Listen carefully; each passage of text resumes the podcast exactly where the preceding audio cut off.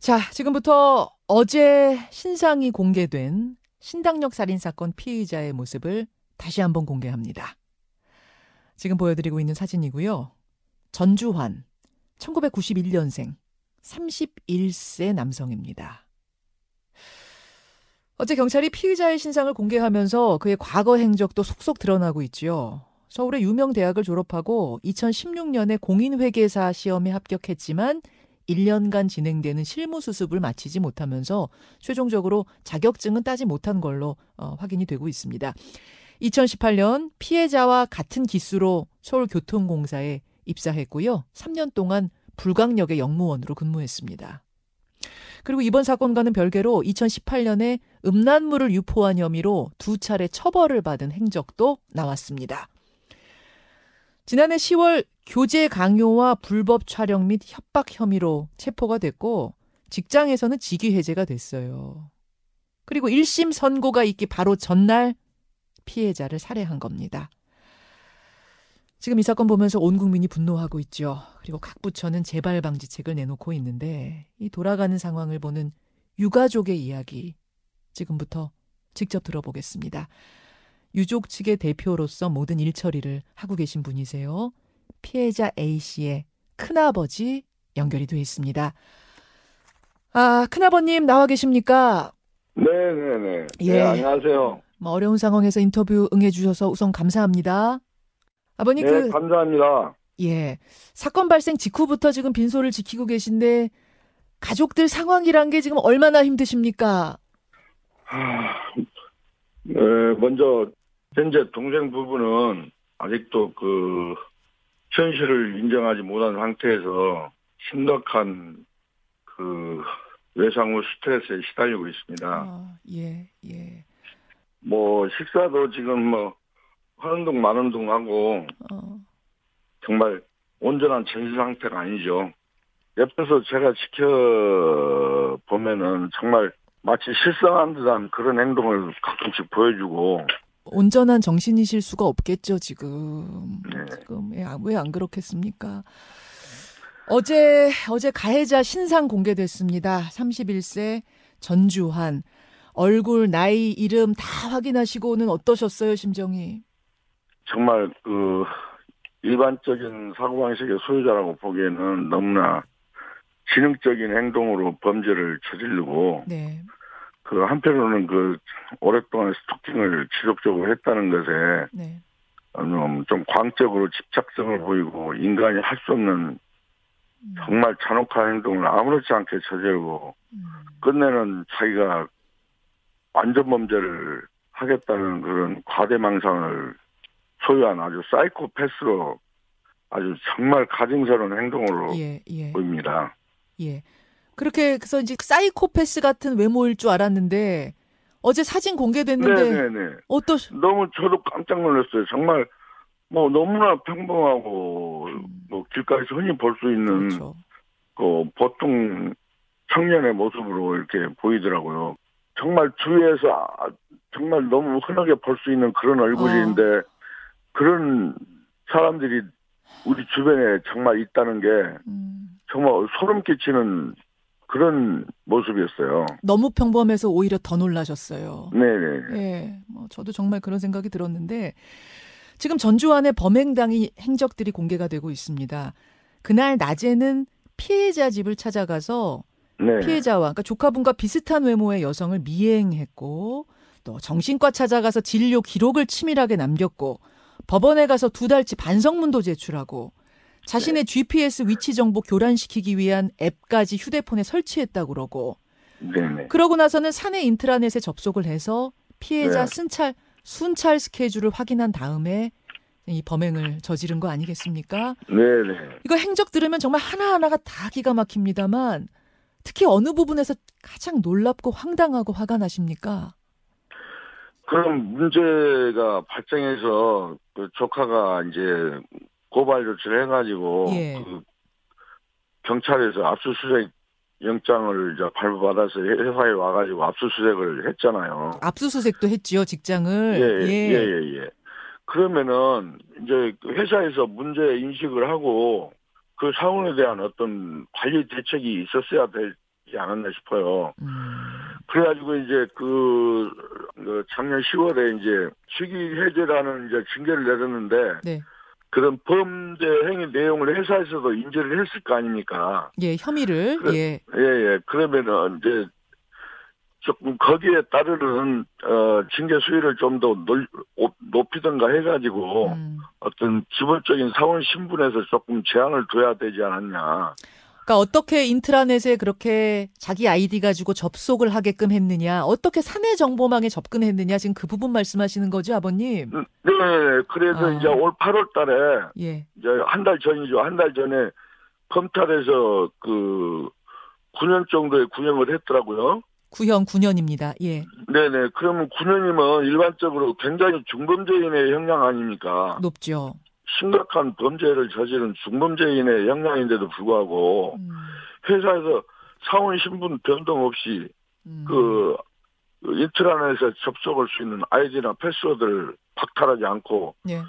이 사람이 아무 제재, 없, 제재 없이 그 내부 인트라넷을 통해서 음. 피해자 정보나 동선을 파악해 가지고 범죄에 쉽게 이용할 수 있도록 예. 그 방치했다는 게 음. 정말 뼈아픈 대목이죠.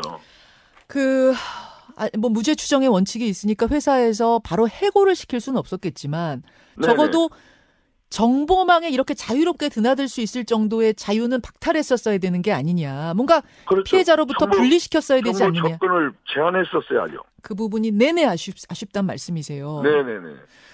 참 안타까운 생각이 드는데 아, 조카가 고향을 떠나서 상경에서 자취생활 시작한 지는 얼마나 됐나요, 아버님? 집안에서 고등학교 졸업하고 서울에서 이제 대학교를 다녔어요. 그래서 네. 아마 지금 스무 살 때부터 했으니까 지금 거의 11, 2년 정도 되네요. 상당히 독립심 강하고 성실한 젊은이였다고 들었어요. 네. 특히나 이제 얘가 그, 그, 그 집안의 맏딸이거든요. 그래가지고 그 동생하고는 조금 나이 차이도 있고 그랬는데 자기 엄마 아빠를 한 번도 이렇게 그 속상하게 한 적이 없을 정도로 음, 정말 독립심이 강하고 음, 자존심이 강하고 예. 어 정말 똑똑하고 명석한 그런 아이였죠. 그 지방 특수 목적부에서 항상 상위권으로 아, 있다가 그 대학교 들어가서도 4년 내내 그 과 수석 차덕하면서 장학금을 한 번도 놓치지 않고 아. 그렇게 졸업을 했어요. 그 정도로 이제- 열심히 살면서 부모님한테 손 안 벌리고 그렇게 살, 살았던 독립적인 젊은이였군요. 네네. 뭐 아니 집안이 뭐 경제적으로 궁핍하거나 그러지는 않아요. 음, 그런데도 본인이 그렇게 열심히 해서 집안에 아무튼 진짜 조금도 부담 주지 않고 예. 그렇게 훌륭하게 성장을 했는데 그 아빠 집안에 그 가족들이 좀 많습니다. 근데도 음, 다들 좋아들 했었죠. 음. 그 전주환에게 시달린 지가 꽤 오래된 걸로 알려졌는데 예. 가족들에게는 전혀 얘기를 안 했던 건가요? 예, 일절 안 했어요. 어. 근데 자기 몰래 변호사까지 선임해서 이 사건 해결하려고 했더라고요. 그러면은 아, 굉장히 큰, 그, 사안이고 굉장히 큰 고민거리였을 텐데도 어, 그 부모나 자기 밑에 그 동생들이 있는데도 예. 아무한테도 얘기를 안 하고 그 사촌 동생만 이제 서울에서 예. 그때 당시 학교를 다니고 지금도 이제 이- 올해 이제 졸업을 했는데 예, 예. 학교를 다니고 있으니까 음. 자기 직장 근처에 있으니까 아마 만나서 간간히 뭐 얘기했다고는 하는데 깊은 얘기는 않고 음, 뭐 이렇게 슬쩍 지나치는 식으로 내가 지금 좀 그런 일로 좀 힘들다라는 힘들다. 식으로 표현을 했다고 얘기하더라고요. 그러니까 아마 경찰 조사에서 그런 부분은 좀 나왔던 것 같습니다. 부모들 입장에서는 아이고, 굉장히 큰 사건 사고인 줄 걱정하시죠. 아닙니까? 걱정하시죠. 그렇죠. 그 아무한테도 얘기 일절 얘기를 안 하고 혼자 모든 걸 해결하려고 했던 것 같습니다. 그러니까 부모님들이 이번에 이 소식 듣고 더더 놀라고 지금 그러니까 더 네. 가슴이 아프죠.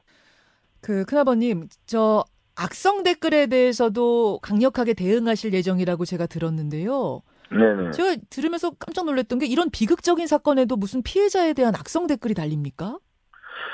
그 가끔 이렇게 있으면서 혹시 뭐 별다른 기사가 났나 싶어가지고 검색하다 보면 예.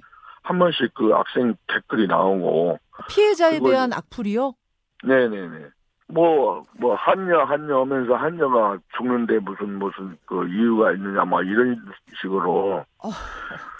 어, 너무 가슴 아픈, 어, 정말, 같이 이렇게 숨 쉬고 있는 시민들이 많나, 어. 같은 공기를 마시고, 같은 공간을 살고 있는 시민들이 싶- 그런 싶을 정도로, 세상에. 악 성 그런 댓글들이 한 명씩 보이더라고요. 대부분은 많은 그 선풀을 해주셨는데, 네, 네.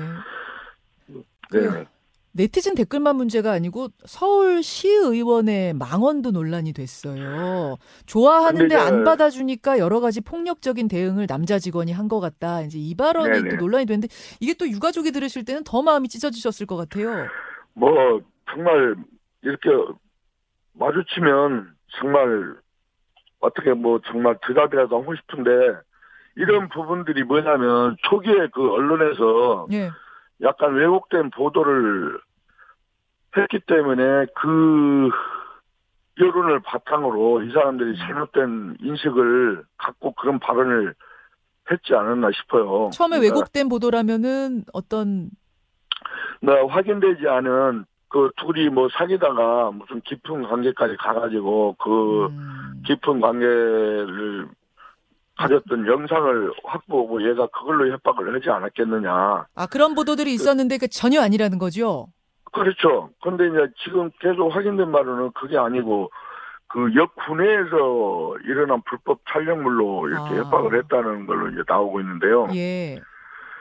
그 같은 역에서 근무할 때 이 친구가 여자 화장실에 몰카를 설치했는데 아, 그거를 조카가 최초 발견해가지고 그 경찰에 신고했다는 거 아닙니까? 그 최초 그 일간지 보도에서는 뭐 둘이서 어- 어떤 그 제- 은밀한 공간에서 이루어진 촬영물을 가지고 협박을 했다는 식으로 이렇게 제가 확인된 기사인지 추측성 기사인지는 모르겠어요. 그런데 음, 아 어디서도 아직까지 그런 부분이 밝혀지지 않았는데 음, 그런 보도를 하면서 일반적인 사람들이 그런 어, 선정적인 아마 그 상상 내지는 인식을 해가지고 음. 그런 망언이 나올 수밖에 없었지 않냐. 일반 시민이 해도 말이 안 되는 얘기인데 예. 정말 그 어떤 정책을 다루는 시의원 입장에서 그런 얘기를 했다는 게 정말 그렇죠. 정말 한편으로는 측은한 생각이 듭니다. 어떻게 저런 인간이 저런 자리에 앉아서 저런 정말 한심할 뿐이고요. 네. 법적 대응까지도 혹시 고려하고 계십니까? 네네네. 아, 심각한 명예훼손이라고 보시는 거군요. 네 네 네. 알겠습니다. 저희는 이제 변호사를 통해서 예. 그 부분을 할 것으로 알고 있습니다. 자, 뭐 이야기를 나누다 보니까 정말 끝도 없이 찹찹해지는데요.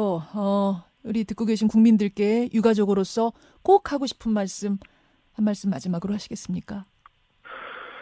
네, 저는 그 당사자의 부모가 아닌 큰아빠로서 아마 그 부모의 마음을 어떤 식으로도 대신할 수 없지만 정말 대한민국에서 다시는 이러한 일들이 반복되지 않도록 예.